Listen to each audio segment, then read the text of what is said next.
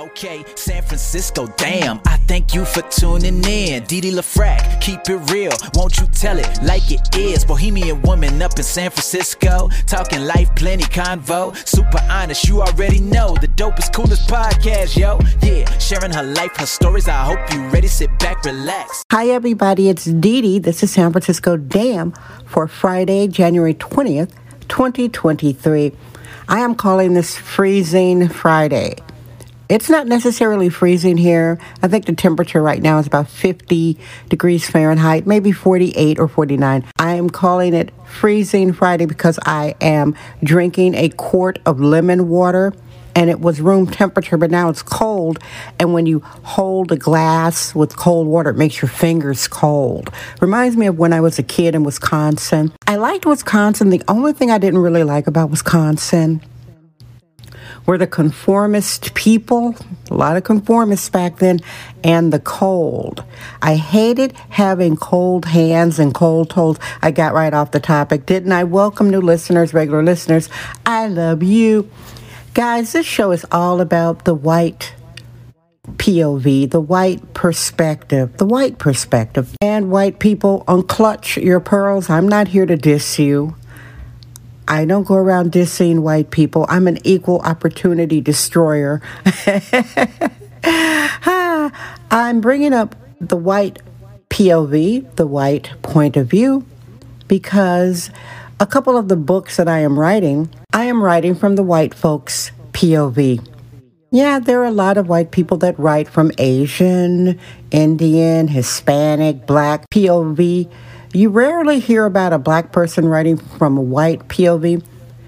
There's a really interesting book by one of my favorite authors, James Baldwin. James Baldwin, the author, the poet, he used to live in Europe. He wrote a book called a book called Giovanni's Room. Giovanni's Room, and the protagonist is a closeted upper echelon white guy who goes over to Europe and well, these are spoilers, and has an affair with a um, waiter, and then a murder happens. Giovanni's room.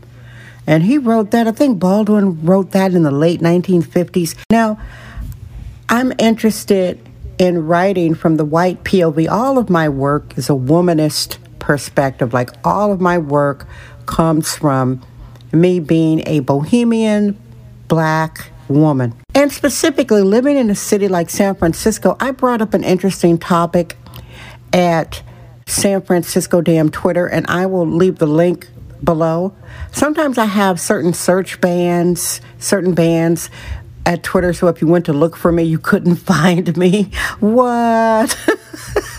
ah. I, I try not to take things like that seriously at all because sometimes, you know, it's really not real life. Twitter is not real life, but it is a town square. I mentioned that some of San Francisco white Twitter, I don't talk to them because they would be the pontificating liberals. Now, the thing about white culture that I understand, and I really learned a lot about it living with my late great husband, Richard, for decades. I remind people that I lived with a white man for decades, and some people keep forgetting what that really means. That means I have a certain level of cultural competency. A lot of people are in interracial relationships and if you are with the right person, it is going to enhance your cultural competency. For instance, Richard never dissed white women. There are some people who date, mate, and marry interracial and they do it on a platform of dissing the opposite gender of their race. I, no, I have to be straight about this.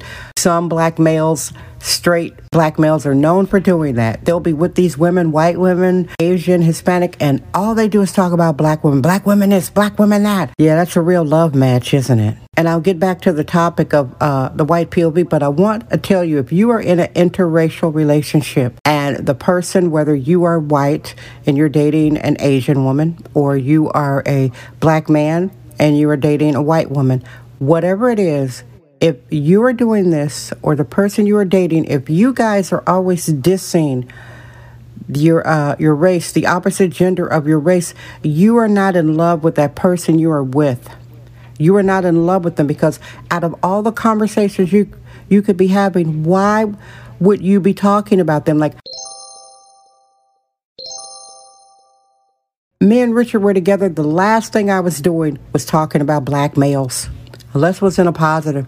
I wouldn't be kvetching about anything. The last conversation I would ever have with Richard would be about him kvetching about white women. All right? And we know this is true, unfortunately, with a lot of black males. They have these entire platforms being with other women, and we black women know it. We'll be out shopping at a restaurant, minding our own business, Come on, this is true. You guys got to listen to this. And there'll be a black male with a usually a white woman, and they'll look at you. You could tell he's telling her, "All those black women want us." And we feel these waves of hostility, and they'll be looking at us like, "Uh." Or sometimes we'll be in a grocery store, and they'll start harassing us, following us around. It's the craziest thing because they are not together for love. They're together because of insecurity. Now, the point I'm making about white POV and the books that I am writing is that a lot of, not all, a lot of white people were socialized being centered. The world revolves around them. Richard told me that. He told me that back in the 80s. We we don't see ourselves as others. We are we are it. We are the be, the be all of it all. White people at the center. Dun, dun. Everything circles around them. And a lot of uh, white people are now being honest and admitting that's how they were socialized. So the point that I'm making, why I'm writing these books, because there are so many of them in San Francisco that would take it upon themselves to try to be the saviors for black people. When you're trying to save somebody, you're not really listening to them. I don't get along with those. Like, I stopped talking to them on San Francisco Twitter. I don't talk to them IRL. I can't stand somebody of a different race that tries to dictate or bully or tell me how I should be black. Over the years, and I'd be at an event and there's my multicultural group of friends, and then this white person will come in. Why aren't there more black people here? I said, Why didn't you bring some? Bum, bum, bum. So they take it upon themselves because they're socialized, not all, to be the center of the universe, knowing everything, and they have to look down and help the poor black people. And the reason why I'm writing these books is because I kind of think I know how white people think. One of my characters, y'all, well, I'm getting closer to releasing the books, and I'm just not going to tell you about the character.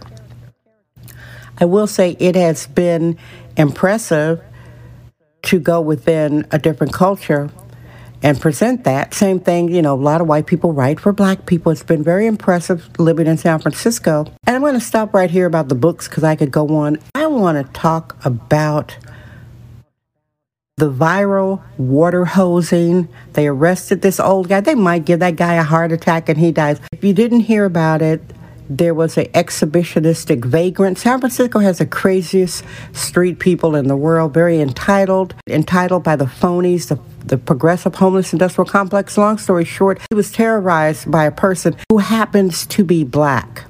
Now, some people got upset with me because I didn't automatically ride with the uh, black homeless person. Oh, he sprayed them with the water hose and got videotaped. When you see it, to me, it's taken out of context because I have used a water hose on a freak cleaning in front of my building. You don't want to move. You say, move, move. You ask, move, move. You start cleaning the sidewalk and they sit there, you know, these junkies, these freaks, these entitled vagrants, and they don't want to move. Okay, say hello to my little friend, the water hose.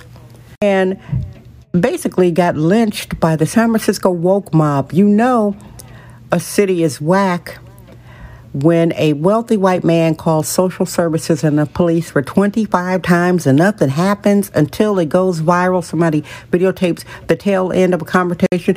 Confrontation. It should have been videotaped when a vagrant was masturbating in public and smearing feces, which supposedly they had done. Saturday night's all right for fighting. Get a little action and Elton John. But this is on a Friday night. This is your show for Friday, January 20th, 2023. I am here Monday, Wednesday, and Friday. New listeners, look at the show list. I did an experiment. I did San Francisco Dam daily for 900 shows. Every day I made a podcast.